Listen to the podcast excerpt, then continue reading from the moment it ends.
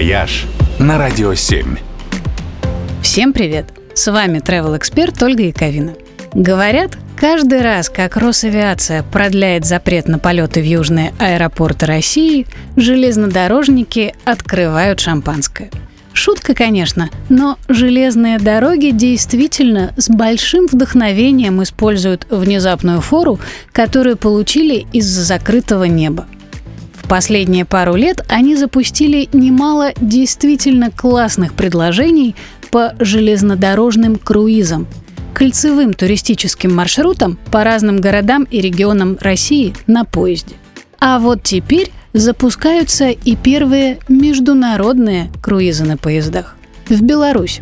Туристические поезда «Белорусский вояж» начнут ходить в августе по двум маршрутам – Москва-Брест-Минск-Москва и Москва-Гродно-Минск-Москва. В обоих случаях путешествие рассчитано на 4 дня и 3 ночи. Днем туристов будут ждать экскурсии, а ночью поезд, состоящий из вагонов купе и СВ, будет перевозить их в следующий город – в Бресте в программу включены посещение Брестской крепости, экскурсия в знаменитую Беловежскую пущу и прогулки по городу с тысячелетней историей и возможностью увидеть уникальную церемонию зажжения уличных керосиновых фонарей. Это сохранилось только в Бресте. Больше нигде такого увидеть нельзя.